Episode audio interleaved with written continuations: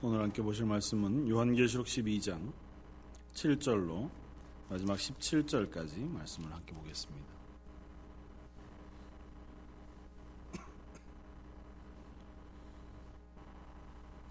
요한계시록 12장 7절로 17절까지 말씀입니다.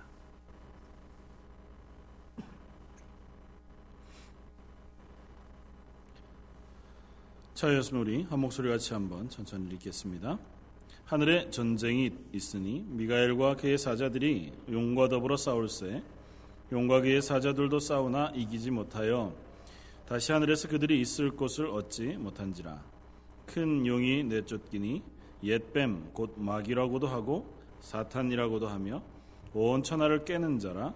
그가 땅으로 내쫓기니 그의 사자들도 그와 함께 내쫓기니라. 내가 또 들으니 하늘에 큰 음성이 있어 이르되 이제 우리 하나님의 구원과 능력과 나라와 또 그의 그리스도의 권세가 나타났으니 우리 형제들 참소하던 자 곧 우리 하나님 앞에서 밤낮 참소하던 자가 쫓겨났고 또 우리 형제들이 어린 양의 피와 자기들의 증언하는 말씀으로 그를 이겼으니 그들은 죽기까지 자기들의 생명을 아끼지 아니하였더라. 그러므로 하늘과 그 가운데 거하는 자들은 즐거워라. 그러나 땅과 바다는 화 있을진저 그는 마귀가 자기의 때가 얼마 남지 않은 줄을 알므로 크게 분내어 너희에게 내려갔음이라 하더라. 용이 자기가 땅으로 내쫓긴 것을 보고 남자를 낳은 여자를 박해하는지라. 그 여자가 큰 독수리의 두 날개를 받아 광야 자기 곳으로 날아가 거기서 그 뱀의 낯을 피하여 한때와 두때와 반때를 양육받음에 여자의 뒤에서 뱀이 그 입으로 물을 강같이 토하여 여자를 물에 떠내려가게 하려 하되 땅이 여자를 도와 그 입을 벌려 용의 입에서 토한 강물을 삼키니 용이 여자에게 분노하여 돌아가서 그 여자의 남은 자손 곧 하나님의 계명을 지키며 예수의 증거를 가진 자들과 더불어 싸우려고 바다 모래 위에 서 있더라. 요한계시록 12장 말씀은 11장의 이야기 그 말씀들을 12장부터 15장까지 아마 이렇게 펼쳐서 우리에게 보여주는 것이라 그렇게 이해하면 좋겠다. 그렇게 지난주에 말씀을 드렸습니다. 지난주에 우리가 살펴보았던 것처럼 해래 이렇게 태양을 옷으로 입고 있는 한 여인이 해산할 때가 되어 그 아이를 낳게 되고 그 아이를 낳는 것을 큰 용이 가로채어 해하려고 그 앞에 섰다가 그렇게 하지 못하고 하나님께서 그 아이를 낳게 하고 또 그 아이로 하여금 다시 하나님 보좌 우편으로 올리시게 되어지는 사건까지 확인했었습니다. 그렇게 함으로 이 아이를 통하여 장차 온 세상을 다스리게 하실 것이라고 하는 그 선언을 해주신 것을 우리가 보았습니다. 그리고 여자는 그 길로 도망가 광야로 도망해서 그것을 1260일 동안 양육하게 하나님 앞에 예비하신 곳에 있었다. 그렇게 성경은 기록합니다. 그리고 장면이 바뀌어서 오늘 본문은 그 용과 하늘에서의 싸움에 대한 이야기를 합니다. 시기상으로 어떻게 될 것이냐 아니면 이 용의 싸움이 과연 언제쯤일 것이냐에 대한 궁금함이 우리에게 있습니다. 왜냐하면 우리가 지난주에 살펴보았던 것처럼 해산한 이 여인 그리고 그곳에서 낳은 아이는 예수님을 상징하는 것인 것만은 분명합니다. 그러니까 아마 해산할 여인은 구약의 이스라엘 하나님의 교회를 의미하는 것일 것이고 또 상징되어져서 계속해서 신약의 교회까지 아마 이해 할 수 있을 것입니다. 그러니까 그 교회를 통하여 하나님께서 교회를 구원하시고 하나님의 구원받은 백성들을 구원하시기 위한 방편으로 아이, 그러니까 어린 양 대신 예수 그리스도를 이 땅에 보내셨고 그것으로 인하여 사단의 세력을 묶으시고 끊으셨습니다. 그런데 오늘 7절부터 다시 그 싸움에 대한 이야기를 하는데 하늘에서 천사들과 용의 싸움을 그려주고 있단 말이죠. 그러니까 이게 예수님의 부활승천 이후에 최후에 일어날 마지막 전쟁에 대한 싸움의 이야기이냐 아니면 예수님 이전에 예전에 있었던 싸움에 대한 이야기이냐, 아니면 지금도 일어나고 있는 싸움에 대한 이야기이냐, 사실은 그 시기를 가늠하기가 참 어렵습니다. 오늘 말씀을 통해서 이렇게 이해하시면 제일 좋을 것 같습니다. 구체적인 시기와 관계없이 하나님께서 이 땅을 구원하시겠다고 한 하나님의 구원의 계획, 그것의 도도한 흐름, 영적인 흐름에 대한 그림으로 이해하시면 제일 좋지 않을까 생각합니다. 특별히 앞에서 설명되어졌던 것처럼 예수 그리스도로 인하여 하나님의 구원의 계획이 결정적으로 이 땅에 주어졌고 그것이 완성되었습니다.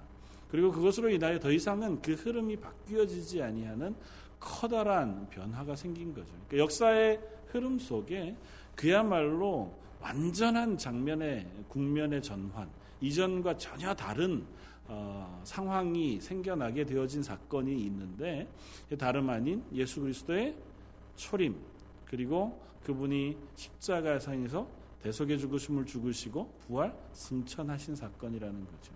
그러니까 인류의 역사 가운데 성경적인 역사관으로 보았을 때 가장 중요한 사건은 예수님의 십자가 사건입니다.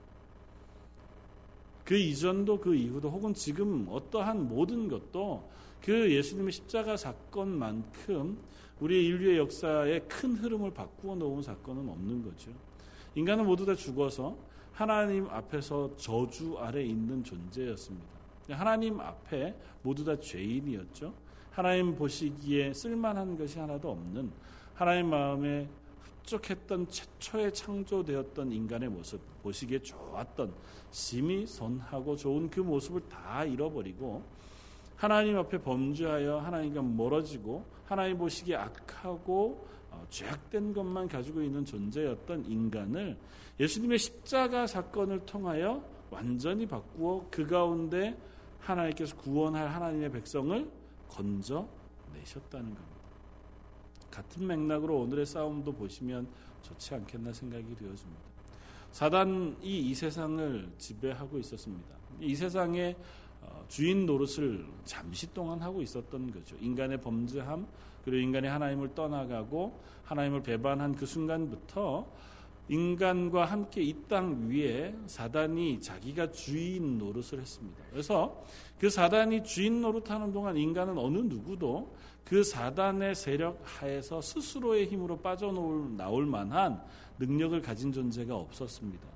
그러니까 인간은 그저 그 죄의 종노릇하면서 스스로 범죄하고 또 그 가운데에서 그냥 죽음을 향해서 치달아가는 삶을 살다가 자기의 이익을 위해서 자기의 배를 불리면서 자기의 욕심과 유혹에 넘어가면서 그렇게 이 세상의 삶을 살고 그러고 그냥 죽음을 향해서 가 죽고 마는 존재에 불과했습니다. 그러니까 그 권세가 사단의 손 아래에 있었던 거죠. 인류의 어떠한 존재도 그 흐름에서 벗어날 수 있는 존재는 없었습니다. 스스로가 아무리 애써서 자기를 선하게 만들고 고행하고 수행하고 자기를 갈고 닦는다고 해도 그 존재가 그 죽음에서 벗어날 수 있는 어떠한 능력을 부여받은 적이 없었고 그럴 수 있는 힘과 또 능력도 없었습니다. 그러니까 오로지 죽음이라고 하는 가장 강력한 무기, 죄의 삭신 죽음이라고 하는 그 강력한 무기를 가진 사단의 지배 아래 모든 인류는 종노릇하고 있었던 상황 속에서 하나님께서 이 땅에 예수 그리스도를 보내시고 그 예수 그리스도를 통하여 그 사단의 머리를 밟으심으로 그 전쟁이 끝이 났다는 거죠. 더 이상은 이 세상의 주인 노릇하는 그 사단의 세력이 세상의 주인 노릇하지 못하게 되어졌다는 겁니다. 그러니까 오늘 본문에서의 싸움은 그렇게 이야기합니다. 하늘에서 전쟁이 있었는데 미가엘과 그의 사자들이 용과 더불어서 싸웠다는 겁니다. 그리고 용과 그의 사자들도 힘써 싸웠겠죠. 그런데 용과 그 사자들이 이기지 못했습니다. 그래서 그들이 하늘에서 있을 곳을 얻지 못하고 쫓겨 내려왔습니다. 그러니까 하늘에서부터 그가 모든 것에서 쫓겨나온 거죠. 그 이름이 바로 큰 용이 내어 쫓겼는데 이름이 옛 뱀, 또 마귀라고도 하고 사탄이라고도 부른다는 겁니다. 그가 온 천하를 깨는 자라, 그가 땅으로 내쫓기니 그의 사자들도 그와 함께 내어 쫓기니라. 그리고 선언이 이렇게 선언되어집니다. 내가 또 들으니 하늘에 큰 음성이 있어 이르되 이는 우리 하나님의 구원과 능력과 나라와 또 그의 그리스도의 권세가 나타났으니 우리 형제들 참수하던 자 곧 우리 하나님 앞에서 밤낮 참수하던 자가 쫓겨났고 또 우리 형제들이 어린 양의 피와 자기들의 증언하는 말씀으로서 그를 이겼으니 그들은 죽기까지 자기들의 생명을 아끼지 아니하였도다. 그러므로 하늘과 그 가운데 거하는 자들은 즐거워하라. 전쟁이 끝이 났다는 겁니다. 하나님 우편에서 하나님의 사람들을 참소하던 자가 쫓겨났다는 겁니다. 이제는 그곳에서 자기의 거처를 가지지 못하고 쫓겨났습니다. 사단의 세력이 제거되었습니다. 하나님 우편에서 사단이 하나님 앞에 참소했습니다.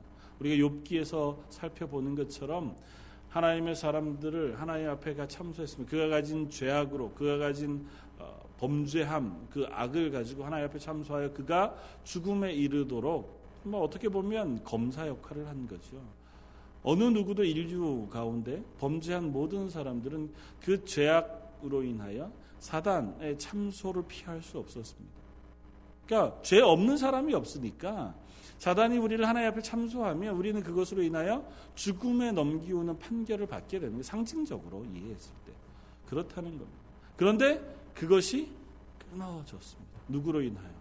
예수 그리스도의 죽음으로 인하여. 그러니까 계시록의 말씀은 그 이야기를 하고 있는 겁니다. 지금도 여전히 이 세상의 주권을 사단이 잡고 있는 것 같아 보이지만 그렇지 않다는 겁니다. 이미 예수님의 십자가의 죽으심과 부활 승천하심으로 인하여 역사의 흐름은 바뀌었다는 거죠. 더 이상 하나님의 구원받은 백성들에게 사단은 왕노릇할 수 없다는 것입니다. 여전히 이 세상에 사단은 왕노릇하며 하늘에서 쫓겨나 여전히 이 땅 가운데 있는 많은 사람들을 미혹하고 그들에게 영향을 미치는 존재로 사단이 쫓겨나 있습니다. 그래서 심지어 뭐라고 얘기하냐면 12절에 그러므로 하늘과 그 가운데 거하는 자들은 즐거워하라. 그러나 땅과 바다는 화 있을진저 이는 마귀가 자기의 때가 얼마 남지 않은 줄을 알므로 크게 분내어 너에게 내려갔습니다. 세상에 하나님 알지 못하는 이 세상의 사람들, 땅의 존재들, 하나님 앞에 구원받지 못한 그 인간들은 오히려 더 큰 화 속에 있는 거죠. 사단이 마지막 때가 된 줄 알고 그들 중에 단 하나라도 구원받은 하나님의 백성으로 빼앗기지 않기 위해서 그 가운데에서 그들을 미혹하고 그들을 자기의 수하의 종 노릇하도록 내버려 두고 있다는 겁니다. 심지어는 조금 더 나아가 우는 사자와 같이 삼킬 자를 찾는다고 얘기하지 않습니까? 그러니까 사단의 세력이 여전히 어떻게 보면 강대해 보입니다. 오늘 본문 말씀 뒤에 넘어가면 훨씬 더 심합니다. 13장 14장에 가면 두 짐승에 대한 이야기가 나오고 그 짐승의 세력에 대한 그 힘에 대한 이야기들이 나오는데 그야말로 무시무시합니다. 그러니까 우리가 살펴보았을 때 저렇게 대단한 능력을 가지고 있는 그러한 존재로 비칠 만큼 심지어는 예수님처럼 죽었다가 살아나는 것 같아 보인다고까지 얘기합니다. 죽은 줄 알았는데 그가 다시 살아남으로 사람들이 그에게 미혹된다고 성경은 기록합니다. 그러니까 사단의 세력이 마지막 때가 되어 우리들에게 자신의 강력함을 드러낼 때는 그야말로 우리가 잘 분별하지 아니하면 분별할 수 없을 만큼 대단한 힘과 권세를 가지고 나타나게 될 것입니다. 광명의 사자와 같이 스스로를 위장해서 그야말로 좋은 말과 좋은 사상으로 현혹하려고 우리에게 다가오기도 할 것입니다. 그럴 때에 하나님께서 교회들을 향하여 하시는 말씀이 이것입니다. 그러나 너희는 걱정하지 말아라. 이미 그 구원의 흐름은 꺾여졌다는 겁니다. 그리고 너희는 그 사단의 종로로 타는 존재가 아니라는 것입니다. 이 말씀을 묵상하면서 굉장히 큰 두 가지 것들을 생각하게 되었습니다. 하나는 뭐냐 하면 그리스도인을 향하여 하나님께서 말씀하시는 우리를 향하신 하나님의 구원은 결코 끊을 수 없다고 하는 그 확신의 말씀과 그 구원의 확신 가운데 내가 과연 거하고 있는가 라고 하는 질문 우리 이 두 가지에 대해서는 정말 분명하게 확인하고 넘어가야겠다는 것입니다. 첫 번째는 내가 구원받았느냐라고 하는 그 확신에 거하는 것이겠죠. 우리가 교회에 나와 출석하는 것은 조금 아까 우리가 찬양했던 것처럼 구원받기 위해 출석하는 것이 아닙니다. 이렇게 얘기하면 좀 어폐가 있을지 모르죠. 매일매일마다 내가 1년에 52주를 열심히 신실하게 예배를 드림으로 내가 구원을 받을 수 있는 자격을 채워가는 게 아니라고요. 그러니까 우리가 교회에 출석하는 것, 그리스도인으로 사는 것은 내가 구원받을 만한 수준까지 조금씩 차곡차곡 내가 하나님 앞에 선행을 쌓아가서 그 수준에 딱 이르러 구원을 받을 수 있는 자격을 얻기 위해서 지금 나오고 있는 게 아니라고요. 구원은 이미 받았다고 성경은 말한다고요. 예수 그리스도의 십자가 그것으로 완전하게 이루어졌다고 선언하고 있다고요. 오늘 본문 말씀 가운데 나오는 10절 말씀에 우리 하나님의 구원과 능력과 나라와 또 그의 그리스도의 권세가 나타났으니 우리 형제들 참사던 자 곧 우리 하나님 앞에서 밤낮 참사던 자가 쫓겨났다고 하는 이 표현 가운데 하나님의 권세가 나타났다고 하는 표현이 마치 예수님께 십자가상에서 마지막 하셨던 말씀인 다 이루었다고 하는 표현과 같습니다. 이 일이 다 이루어졌다고 성경을 쓰고 있다고요. 그러니까 하나님의 구원이 이 땅에 나타났다. 하나님의 구원이 이 땅에 이루어졌다고 선언한다고요.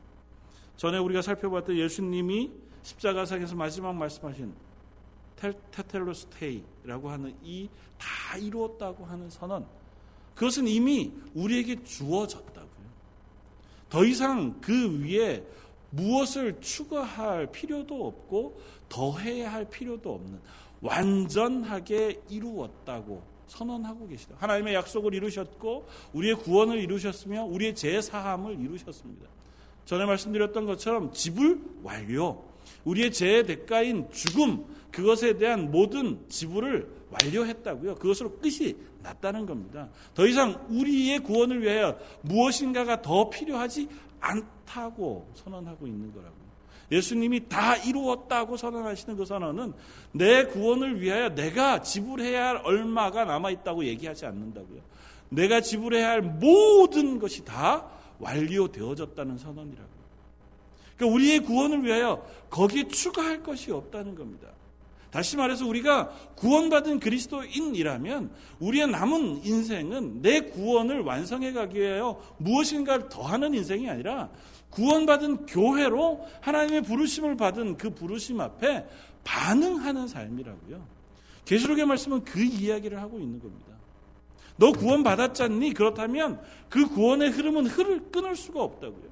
로마서 8장에서 얘기하는 것처럼 그 구원은 세상의 어느 누구라도 어떠한 힘이라 할지라도 끊을 수가 없다고요. 심지어 계시록 10장, 11장, 12장에 나오는 그 짐승, 용, 이 세상을 지배하고 세상의 주인 노릇하던 그 사단이라 할지라도 우리에게 위해를 가할 수 없다고요. 오늘 본문 뒤까지 가면 이 용이 그 아들 남자 예수 그리스도를 해할 수 없는 것을 보고 이 땅에 있는 그 여인을 찾아 그 여인을 해하려고 합니다. 하나님의 교회를 찾아 해하려고 한다고요. 그 여인을 찾아 해하려고 하기 위하여 13절 용이 자기 땅으로 내쫓긴 것을 보고 남자를 낳은 여자를 박해하는지라 그 여자가 큰 독수리의 두 날개를 받아 광야 자기 곳으로 날아가 거기서 그 뱀의 낯을 피하였다고요. 그 여자를 해하려고 하지만 두 날개 위에 하나님께서 그 교회를 보호해 주셨다고. 그 두 날개로 보호하신다고 하는 이 상징은 신명기에 나오는 것처럼 이스라엘 백성을 출애굽시켜 하나님의 가나안 땅으로 인도해 드리실 때 하나님께서 이스라엘 백성을 향하여 하셨던 말씀이에요. 내가 누구 너희 민족과 같이 세상의 어떤 민족이 어떤 신이 너희를 자기 두 날개로 품어 보호한 신이 있느냐고 묻잖아요. 하나님께서 너희를 두 날개 위에 안전히 품어 이 가나안 땅으로 옮겨 놓았다고 선언하신다고요. 하나님의 교회를 하나님께서 그렇게 보호하시고 양육하시며 하나님 지키신다고요. 그건 구약의 교회 이스라엘뿐만 아니라 신약의 하나님의 구원받은 교회를 향해서도 동일한 말씀을 하고 계신 거라고요. 이 세상에 그야말로 강력한 세력, 사단의 세력이 교회를 해하려고 할 수는 있어요. 시험할 수 있고 유혹할 수 있습니다. 넘어뜨리려고 정말 갖은 수단과 애를 쓰겠죠. 그리고 그건 너무너무 강력한 힘일 수 있습니다. 세상이 그야말로 강력하게 가지고 있는 수많은 것들, 권력과 명예 혹은 돈, 평안함 혹은 그 외에 성적인 유혹 뭐 여러 가지 것들을 가지고 교회를 넘어뜨리려고 할 겁니다. 그리고 실제로 교회는 그런 것에 유혹을 받습니다. 우리 그리스도인이라고 해서 유혹받지 않는 것이 아닙니다. 그냥 구원 받으면 딱 담을 치고 세상과 딱 떨어져서 그냥 우리들끼리 찬양하고 정말 서로를 사랑하면서 그야말로 천국의 삶을 이 땅에서 살다가 하나님 나라 가는 게 아니라고요.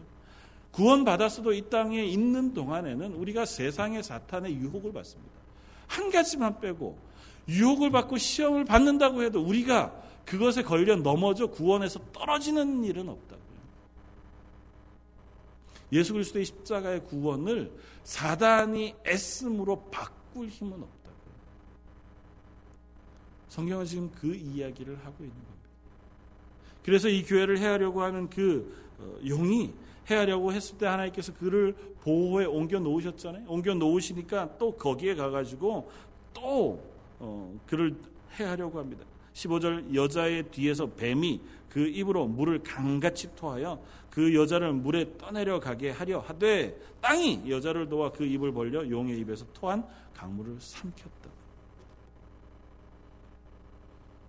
뭐 출애굽의 영상 그 그림을 가지고 오는 거죠. 출애굽 당시에는 하나님께서 물들을 동원하여 하나님의 백성을 지키시고 바로의 군대를 물속에 수장시켰었잖아요.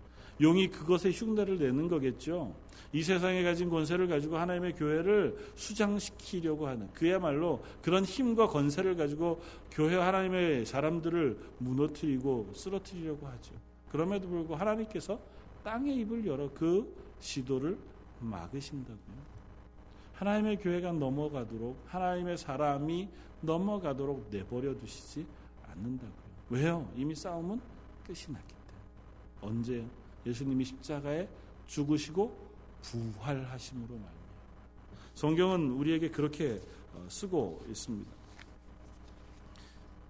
히브리서 10장 11절 말씀, 제사장마다 매일 서서 섬기며 자주 같은 제사를 드리되 이 제사는 언제나 죄를 없게 하지 못하거니와 오직 그리스도는 죄를 위하여 한 영원한 제사를 드리시고 하나님 우편에 앉으사 그 후에 자기 원수들을 자기 발등상이 되게 하려 하실 때까지 기다리시나니 그가 거룩하게 된 자를 한 번의 제사로 영원히 온전하게 하셨느니라. 예수님의 십자가 그 한 번의 제사로 그 구원받으려고 하는 자를 영원히 온전하게 하셨느니라.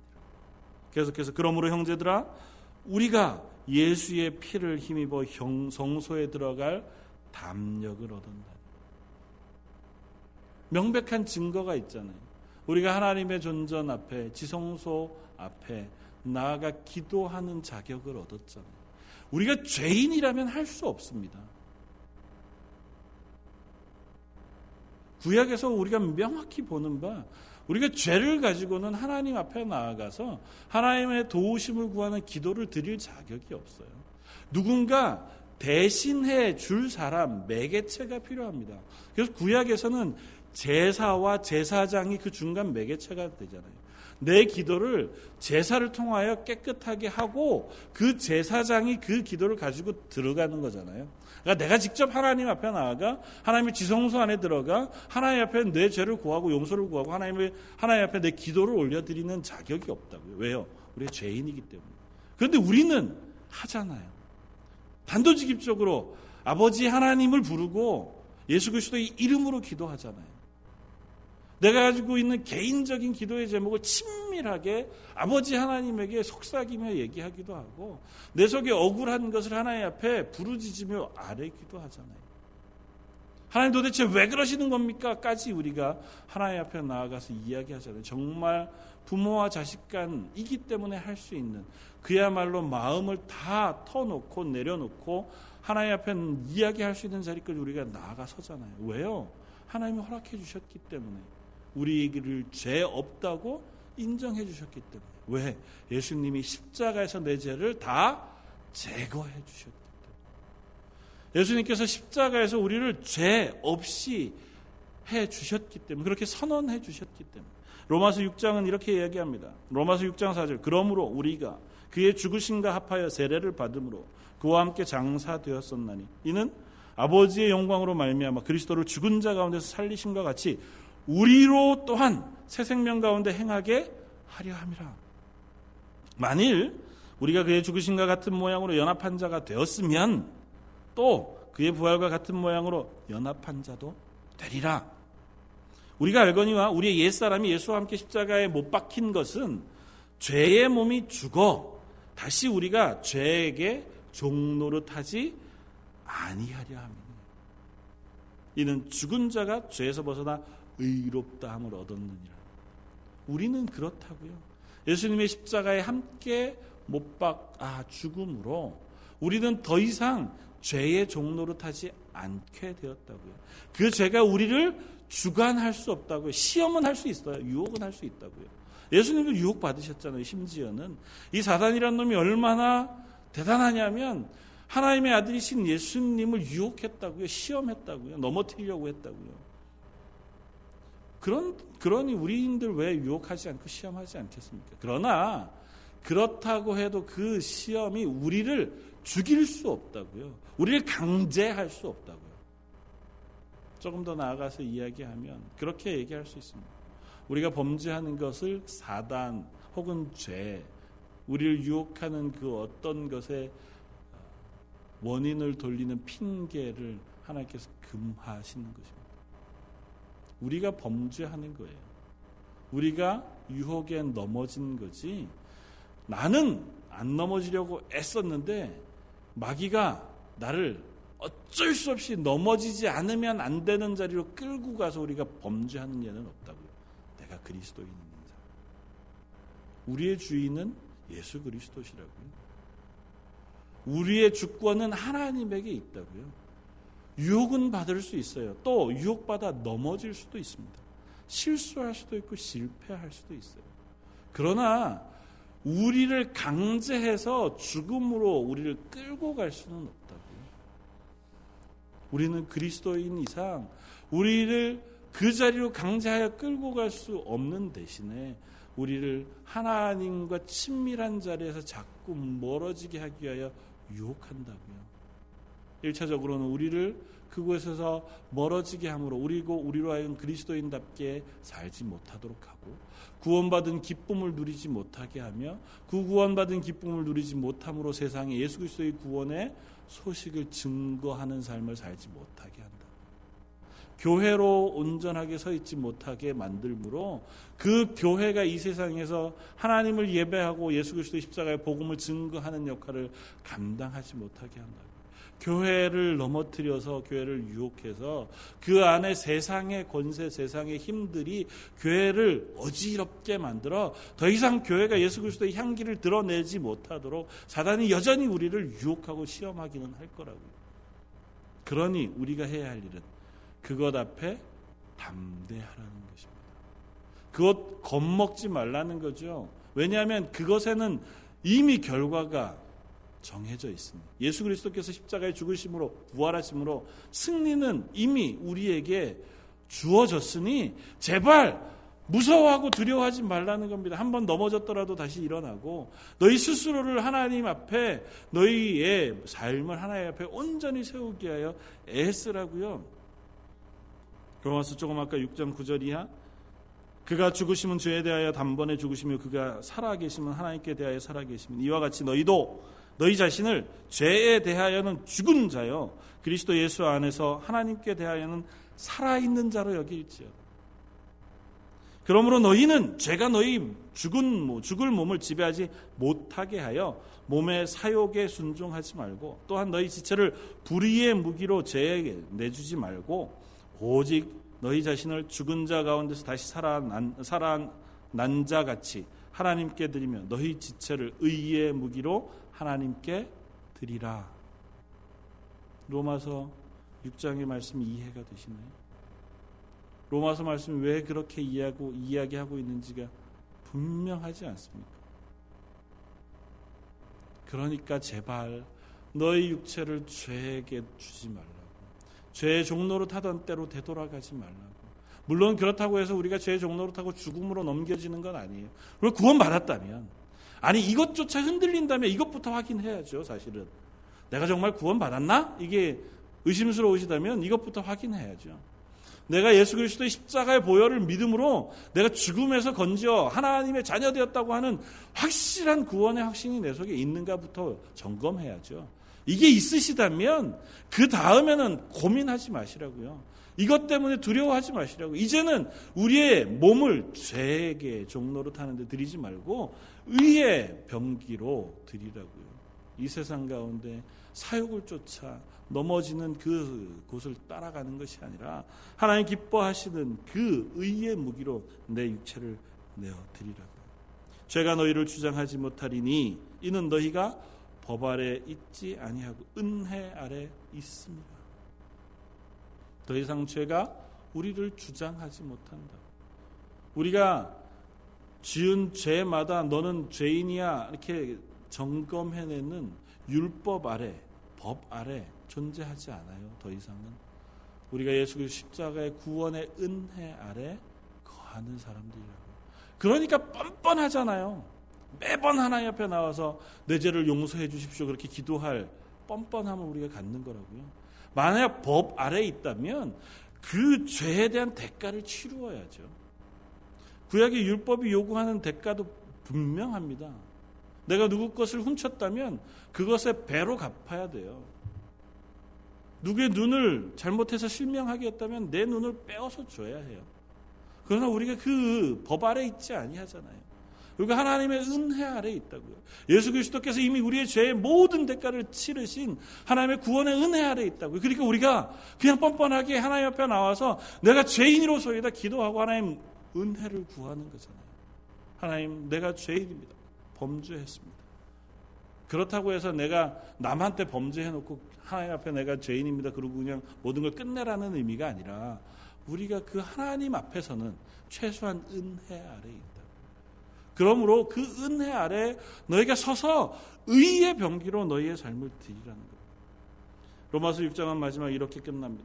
하나님께 감사하리로다. 너희가 본래 죄의 종이더니 너에게 전하여 준 바 교훈의 본을 마음으로 순종하여 죄로부터 해방되어 의에게 종이 되었느니라.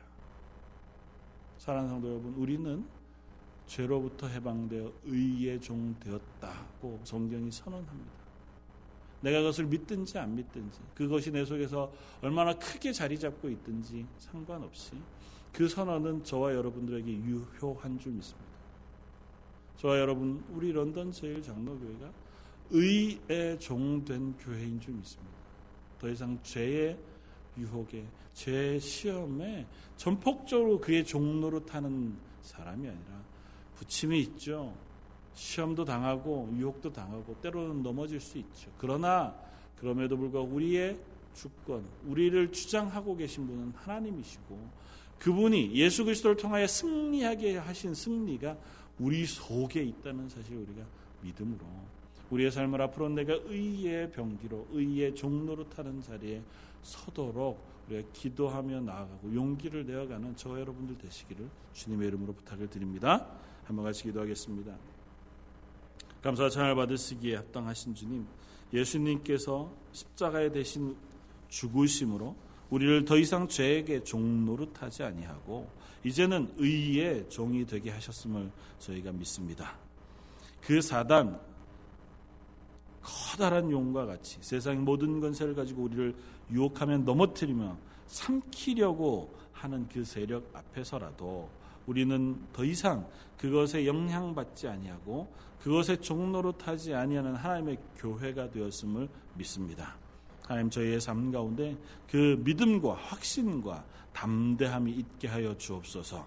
저희가 하나님 앞에 설 때마다 하나님의 은혜를 구함으로 이 세상 가운데 그리스도인으로 하나님의 교회로 향기를 드러내고 복음의 증인으로 설 수 있는 저희 런던 제일장로교회가 되게 하여 주옵소서. 오늘 말씀 예수님 이름으로 기도드립니다. 아멘.